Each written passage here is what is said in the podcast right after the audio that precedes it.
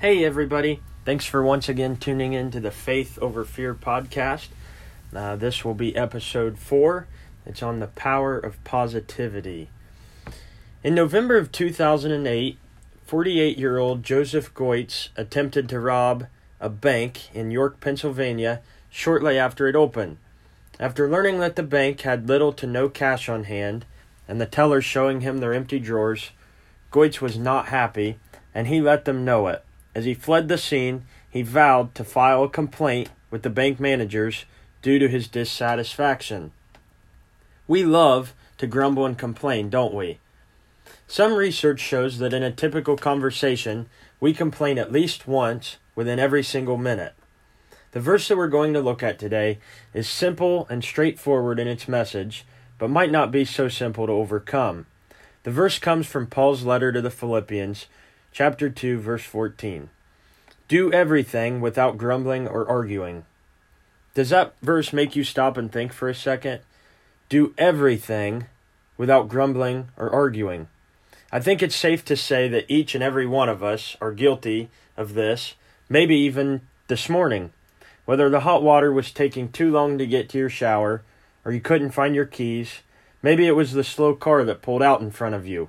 The point is, we have the opportunity to grumble about something almost constantly.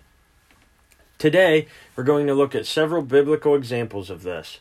We'll look at why this command is so important for us and how to begin to correct our shortcomings in this matter. We'll get to see the power of positivity. First, we need to understand why it's not good to go around grumbling all day. We probably all know someone who can light up a room when they walk in. They come in with a great smile, a great attitude. You can always count on them to be happy, even when things aren't necessarily going their way. On the same hand, we can probably think of someone that's exactly the opposite. They seem to always be in a bad mood. No matter what, they grumble about everything. Maybe you've heard them referred to as Negative Nancy. Which person do you like to be around more? Which one do you want to be known as? Let's take a look at the rest of the verse. Do everything without grumbling or arguing, so that you may become blameless and pure children of God, without fault, in a warped and crooked generation. Then you will shine among them like stars in the sky, as you hold firmly to the word of life. Whoa, isn't that the person you want to be? Shining like stars? Are we in a warped and crooked generation? Yep, I'd say so. What a way to shine out from the rest of the world. Somebody out there might need you to be that light for them that can point them in a godly direction. There are different levels of grumbling. In fact, studies show that there are more that there are a couple distinct types of complaining. The first group is what are called chronic complainers. These are people who go around looking for something to complain about. This is the negative Nancy we talked about, maybe Debbie Downer. Chronic complainers dwell on the negatives. They don't even try to look for any positives. This type of complaining is dangerous. Proverbs 15, verse 28 tells us, The mouth of the wicked gushes evil. Psalm 52, verse 2 tells us, You who practice deceit, your tongue plots destruction. It is like a sharpened razor. The verse goes on to say, You love every harmful word, you deceitful tongue. Research even shows that this way of thinking can alter your brain to where these thought orientations become ingrained. This constant negativity becomes a habit. The next group is known as venters. These are complaints that show emotional dissatisfaction. When we complain in this form, we are usually looking for sympathy or for someone to agree with us or to validate our issue. The problem still remains, though, that this type of complaining is completely negative. Venters aren't looking to solve any problems, they're not looking for solutions. They just want the people around them to know about their problems. There was an old man who was suspected his wife was becoming deaf. She refused to get her ears checked, so he thought he would play out a little test to prove his theory. So she was at the sink one night washing dishes, and he stood behind her, about twenty feet, and he yelled, Honey, what's for dinner? No reply. So he moved closer, this time only about ten feet behind her and again he yelled, Honey, what's for dinner? Once again, no reply. So he walked up, this time right into her ear, and once again yelled, Honey, what's for dinner? She turned around and she looked at him and said, I'll tell you for the third time, we're having chicken. I think sometimes we're like this old man. We don't see ourselves as the problem, but we find fault in someone else instead. I wouldn't have grumbled if she wouldn't have said that. I was having a great day until he did this. But when it comes down to it, we have the choice. Do we grumble or do we try to find a positive in that moment and make the best of it and find something to be thankful for? Let's take a look at the biggest group of complainers in the Bible. We'll start at the beginning of the book of Exodus and follow them all the way through their journey out of Egypt. So, as we start off, we see that the Israelites were oppressed with forced labor by the Egyptians. 1 verse 11 says that the Egyptians made their lives bitter with harsh labor in brick and mortar and with all kinds of work in the fields. In all their harsh labor, the Egyptians worked them ruthlessly. The king of Egypt even demanded that when a Hebrew woman was giving birth, the baby was to be killed if it was a boy. This harsh treatment went on, and we're told that the Israelites cried out to God because of their slavery. We're told that God heard their groaning, and he remembered his covenant with Abraham, with Isaac, and Jacob. So God looked on the Israelites and was concerned about them. At this point, God's plan for them started coming to action. God called to Moses from within a burning bush. The Lord said, I have indeed seen the misery of my people in Egypt. I've heard them crying out because of their slave drivers, and I'm concerned about their suffering. So I have come down to rescue them from the hand of the Egyptians, and to bring them up out of that land into a good and spacious land, a land flowing with milk and honey. From hard labor to land with milk and honey. That sounds like a pretty good deal if you ask me. Of course, the Egyptians wouldn't just let them go. They were getting all this labor out of them. So God put plagues on them. The plagues were a pretty great sign of God's power and his promise to bring them out of Egypt. So by putting these plagues on them, over time God made the Egyptians want rid of them. Exodus 12 verse 33 tells us that the Egyptians urged the people to hurry and leave the country. So Pharaoh let the people go, and verse 36 says that God was with them every step of the way. By day the Lord went ahead of them in a pillar of cloud to guide them on their way, and by night in a pillar of fire to give them light. When the king of Egypt was told that, their, that the people had fled, Pharaoh and his officials changed their mind about them and said, What have we done? We have let the Israelites go and lost their services. Pharaoh and his officers and six hundred chariots pursued them, as his heart had been hardened. As Pharaoh approached, the Israelites looked up, and there were the Egyptians, marching after them. They were terrified and cried out to the Lord. They said to Moses, Was it because there were no graves in Egypt that you have brought us out to the desert to die? What have you done to us by bringing us out of Egypt? Didn't we say to you in Egypt, Leave us alone, let us serve the Egyptians? It would have been better for us to serve the Egyptians than to die in the desert. Wouldn't you think these people would be thrilled and grateful? With God's promise to lead them to a great new land, here they are, wishing they were still slaves. Even though it's easy for us to say that they should see the bigger picture and be grateful, oftentimes we're the same. Imagine seeing 600 chariots marching towards you. You're trapped on a beach against the water. There's nowhere to go. It would be a pretty scary sight, but they are forgetting the promise of God. And Moses answered the people, Do not be afraid. Stand firm, and you will see the deliverance the Lord will bring you today. The Egyptians you see today you will never see again. The Lord will fight for you. You need only to be still. Then the Lord said to Moses, Why are you crying out to me? Tell the Israelites to move on. Raise your staff and stretch out your hand over the sea to divide the waters so the Israelites can go through on dry ground. The angel of God who had been traveling in front of Israel's army withdrew and went behind them. The pillar of cloud also moved in from front and stood behind them, coming between the armies of Israel and Egypt. Throughout the night, the cloud brought darkness to one side and light to the other. They went through with walls of water on their left and right. During the last watch of the night, the Lord threw the Egyptians into confusion and jammed the wheels of the chariots. The Israelites made it across, and the Lord told Moses to stretch out his hand over the sea. Moses stretched out his hand, and at daybreak the sea went back to its place. Not one of the Egyptians survived. The day when the Israelites saw the mighty hand of the Lord displayed against the Egyptians, the people feared the Lord, and they put their trust in him and Moses his servant. Can you imagine this? I always try to picture this event in my head. How many times have you been to an aquarium? You can reach your hand out and be just inches away from all of the water. The glass, of course, holds all of the water in, but it's still pretty cool to see this huge wall of water. Well, there was no glass holding it here in the Red Sea. What an amazing sight this must have been. If you've been to, up to Lake Erie, it looks pretty massive, doesn't it? Lake Erie covers just shy of 10,000 square miles. Now, the Bible doesn't tell us exactly how far the Israelites walked through the sea.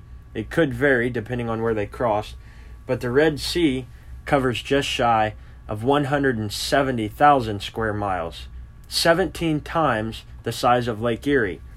I can't even imagine the looks on their faces when the water started separating, a path emerging for them to escape through. Once they are rescued and their enemies are destroyed, you'd think they'd pretty much have nothing to complain about at this point. Have you ever felt just so happy about something, so grateful that you think, I'll never be unhappy again? You're just feeling great. Well, the Israelites are feeling this way now. The Bible says that they danced and sang to the Lord. I will sing to the Lord, for he is highly exalted. Both horse and driver he has hurled into the sea. If you had just witnessed this, what wouldn't the Lord be able to do? But let's read on. Moses led them from the sea, and they went into the desert, and they went three days without finding water. When they came to Marah, they couldn't drink its water because it was bitter. So the people grumbled against Moses, saying, What are we to drink? The Lord showed Moses a piece of wood, and when he threw it into the water, it became fit to drink. You don't have to answer this, but do you think you would have complained too? They hadn't drank water in three days. Hold that thought for a little later. It tells us that about two and a half months after they came out of Egypt, the whole community grumbles against Moses and Aaron. The Israelites said to them, If only we had died by the Lord's hand in Egypt. There we sat around and ate pots of meat, and ate all the food we wanted, but you have brought us out into this desert to starve this entire assembly to death. Exodus 6, verse 4 Exodus 16, verse 4, says that then the Lord said to Moses, I will rain down bread from heaven for you. We're told that everyone had just as much as they needed, not too much and not too little. So the cloud continued to lead the Israelites, and on the twentieth day of the second month of the second year they set out once again. This tells us that the journey had been about two years up to this point. Now the people complained about their hardships in the hearing of the Lord, and when he heard this, his anger was aroused. Then fire from the Lord burned among them and consumed some of the outskirts of the camp. When he does this, Moses jumps in and intercedes for them by praying to the Lord, and the fire dies down. At this point, the Israelites are appeased once again, but not for long. The rabble with them begin to crave other food, and again the Israelites started wailing and said, If only we had meat to eat. We remember the fish we ate in Egypt at no cost, also the cucumbers, melons, leeks, onions, and garlic. But now we have lost our appetite. We never see anything but this manna. Take notice there that they said they ate at no cost. But, well, their cost was slavery. They already forgot about what they were escaping from. Can they hear themselves? I mean, a little while ago, they wanted food, and God rained it down for them. We're told that Moses heard the people of every family wailing at the entrance to their tents. The Lord became exceedingly angry. So Moses became troubled and called on the Lord, What am I to do? God said to him, Tell the people, Consecrate yourself in preparation for tomorrow, when you will eat meat. The Lord heard you when you wailed, If only we had meat to eat. We were better off in Egypt. Now the Lord will give you meat, and you will eat it. You will not eat it for just one day, or two days, or five, ten, or twenty days, but for a whole month, until it comes out of your nostrils, and you loathe it, because you have rejected the Lord who is among you, and have wailed before him. God was telling them, You asked for it, you're going to receive plenty of it. As they come closer to entering the promised land of milk and honey, at the Lord's command, Moses sent men, men from each tribe to explore it. They reported back with the good news about its fruit and how it did indeed flow with milk and honey. This is great news. After all of this traveling that took multiple years, they're finally so close to being able to inherit it. But some of the men who went on the journey began to spread a bad report on the land. They said, "The land we explored devours those who live who are living in it. The people we saw there are of great size. We seemed like grasshoppers in our own eyes, and we looked the same to them. They don't think they can take the land over. They once again are forgetting God's promise that He would grant it to them. We're told that that night all the members of the community raised their voices and wept aloud. All the Israelites grumbled against Moses and Aaron, and the whole assembly said to them, If only we had died in Egypt or in this wilderness. Why is the Lord bringing us to this land only to let us fall by the sword? Our wives and children will be taken as plunder. Wouldn't it be better for us to go back to Egypt? And they said to each other, We should choose a leader and go back to Egypt. Then Moses and Aaron fell face down in front of the whole Israelite assembly gathered there. Joshua son of Nun and Caleb son of Jephunneh, who were among those who had explored the land, tore their clothes and said to the entire Israelite assembly, The land we passed through and explored is exceedingly good. If the Lord is pleased with us, he will lead us into that land, a land flowing with milk and honey, and will give it to us. Only do not rebel against the Lord, and do not be afraid of the people of the land, because we will devour them. Their protection is gone, but the Lord is with us. Do not be afraid of them. But the whole assembly talked about stoning them. Then the glory of the Lord appeared at the tent of meeting to all the Israelites. The Lord said to Moses, How long will these people treat me with contempt? How long will they refuse to believe in me, in spite of all the signs I have performed among them? I will strike them down with a plague and destroy them, but I will make you into a nation greater and stronger than they. I think that after reading this, we should all strive to be like Joshua and Caleb here. Talk about standing up for what was right. All of these people were grumbling about being afraid, not being able to take over the land. Do you know how easy it would have been for them to join in and agree with their complaints? But they didn't fall into it. They're saying, Whoa, hang on a second here. We need to trust God. Do not be afraid of them. Right here is two guys standing up for positivity, and they literally were in danger of being stoned for it.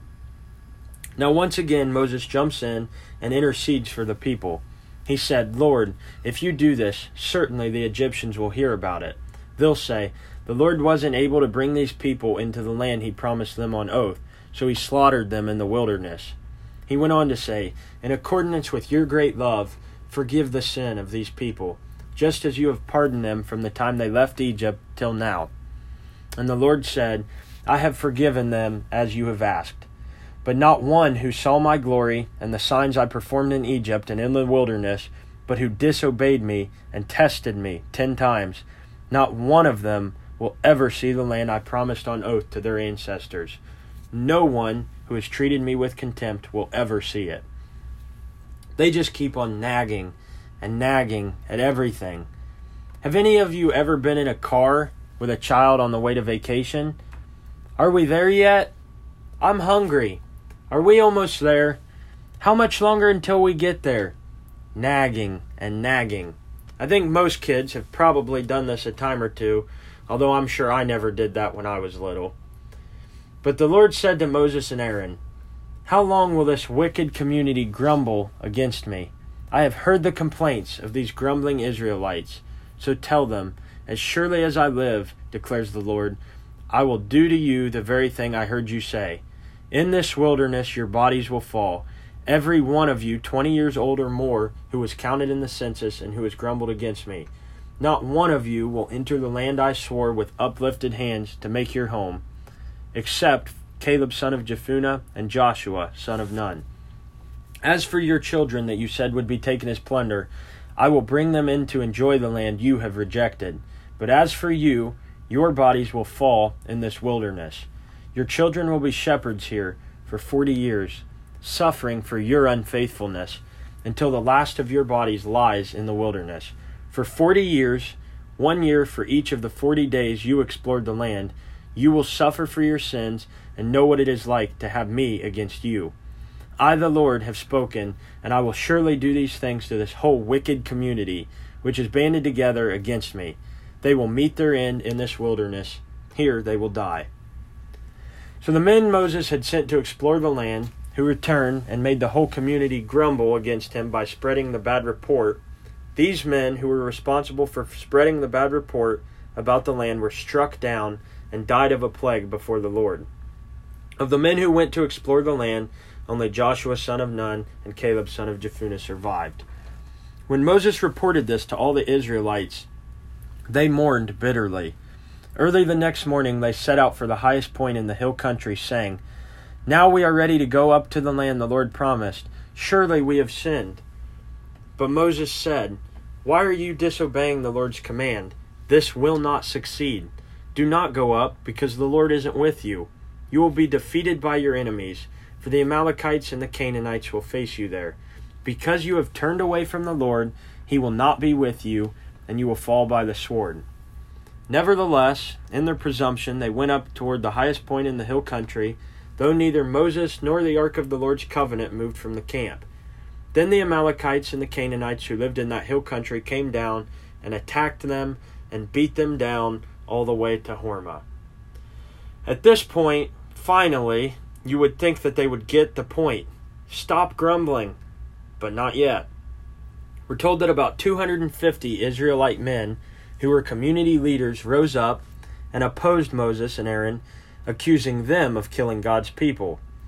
These are the leaders of the entire assembly, and when they rise up, grumbling against them, the Lord opens the earth and swallows all of them.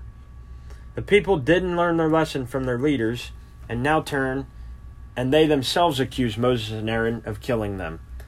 God kills 14,700 people with a plague before Moses intercedes once again, ending the plague. But once again, they forget, and as they travel, the people grew impatient on the way. They spoke against God and against Moses and said, Why have you brought us up out of Egypt to die in the wilderness? There's no bread, there's no water, and we detest this miserable food. Then the Lord sent venomous snakes among them. They bit the people, and many Israelites died. At these snakes being sent, it seems like the Israelites, Israelites finally have an aha moment. The people came to Moses and said, We sinned when we spoke against the Lord and against you. Pray that the Lord will take away the snakes from us. At first glance, the anti venom that we're going to learn for the snake bites might seem a little strange. The Lord said to Moses, Make a snake and put it up on a pole. Anyone who is bitten can look at it and live. So Moses made a bronze snake and put it up on a pole. So, how was a bronze snake on a pole going to save them? It says that they would be healed when they looked at the bronze serpent. Basically, they could only be healed when they looked at it face to face. They have to see the seriousness of their condition and finally acknowledge it before they could be saved. It's the same reason that in the New Testament, Jesus said that the only way for us to be saved was to look at Him on the cross, the same way the Israelites looked at the serpent on the pole. Listen to Jesus' words. Just as Moses lifted up the snake in the wilderness, so the Son of Man must be lifted up, that everyone who believes in him may have eternal life in him. We have an anti venom for our sin. We have a reason to not complain. The death and resurrection of Jesus saves us from the grave when we are baptized. Had the Israelites just been content and trusted what the Lord said he was going to do, not grumbling along the way, they could have inherited the promised land, but they grumbled every step of the way. We do the same thing. God has promised us the promised land, which is heaven. 1 John 2, verse 25 says, And this is what he promised us eternal life. That should be all we need. We should be content and happy with that. 1 Thessalonians chapter 5 verse 18 says, "To give thanks in all circumstances, for this is God's will for you in Christ Jesus." It doesn't say there that we need to be thankful for all circumstances. We're going to have hardships, just like the Israelites, but we have to remain thankful in all circumstances. When you look at the sacrifice Jesus made for us, do you still feel like grumbling?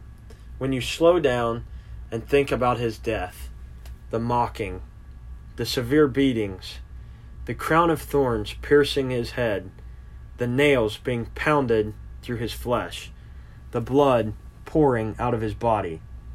Don't our complaints start to seem petty? He did all of this for us so we can be free, so that we can have eternal life. If we were to take a recorder and pin it on our shirt in the morning and then play back the recording at the end of the day, would you be proud of the things you said?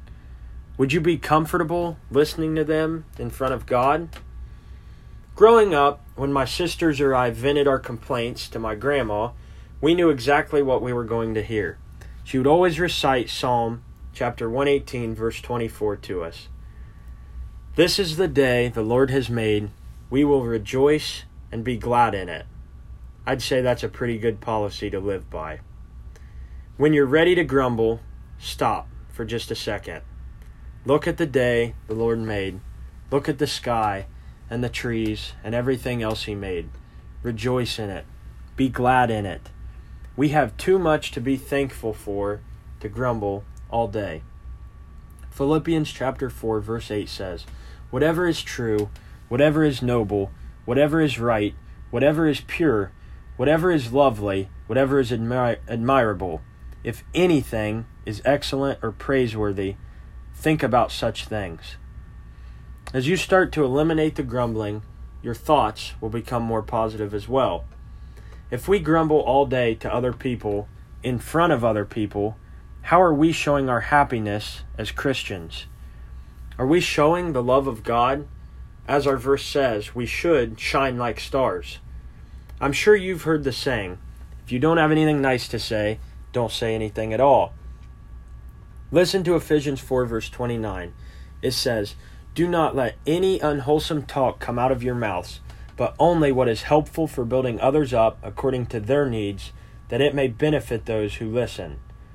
If you find yourself starting to think a negative thought about someone, Stop and think of something you like about them instead. If you feel a complaint starting to come forth in your head, think about something you're thankful for. Don't let it come off of your tongue. We're told in the book of Job, Your sin prompts your mouth. You adopt the tongue of the crafty. Your own mouth condemns you, not mine. Your own lips testify against you. James also warns us about the danger of the tongue. In chapter 3, verses 2 through 12, he tells us this We all stumble in many ways. Anyone who is never at fault in what they say is perfect, able to keep their whole body in check. When we put bits into the mouths of horses to make them obey us, we can turn the whole animal. Or take ships as an example. Although they are so large and are driven by strong winds, they are steered by a very small rudder wherever the pilot wants to go. Likewise, the tongue is a small part of the body but it makes great boasts. Consider what a great forest is set on fire by a small spark. The tongue is also a fire, a world of evil among the parts of the body. It corrupts the whole body, sets the whole course of one's life on fire, and is itself set on fire by hell. All kinds of animals, birds, reptiles, and sea creatures are being tamed and have been tamed by mankind, but no human being can tame the tongue. It is a restless evil, full of deadly poison. With the tongue we praise our Lord and Father, and with it we curse human beings, who have been made in God's likeness. Out of the same mouth come praise and cursing. My brothers and sisters, this should not be. Can both fresh water and salt water flow from the same spring? My brothers and sisters, can a fig tree bear olives or a grapevine bear figs? Neither can a salt spring produce fresh water.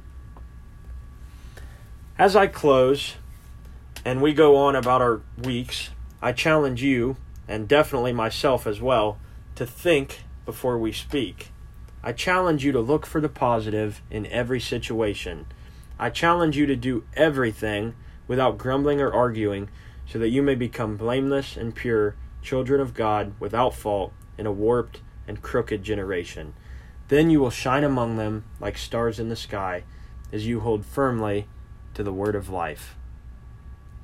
The reason we can have this happiness and positivity is because of our hope for eternal life. It's because our sins are washed away when we're baptized. One day we will all face judgment. Are you ready for that day to come? Acts 22, verse 16 says, What are you waiting for? Get up, be baptized, and wash your sins away, calling on his name.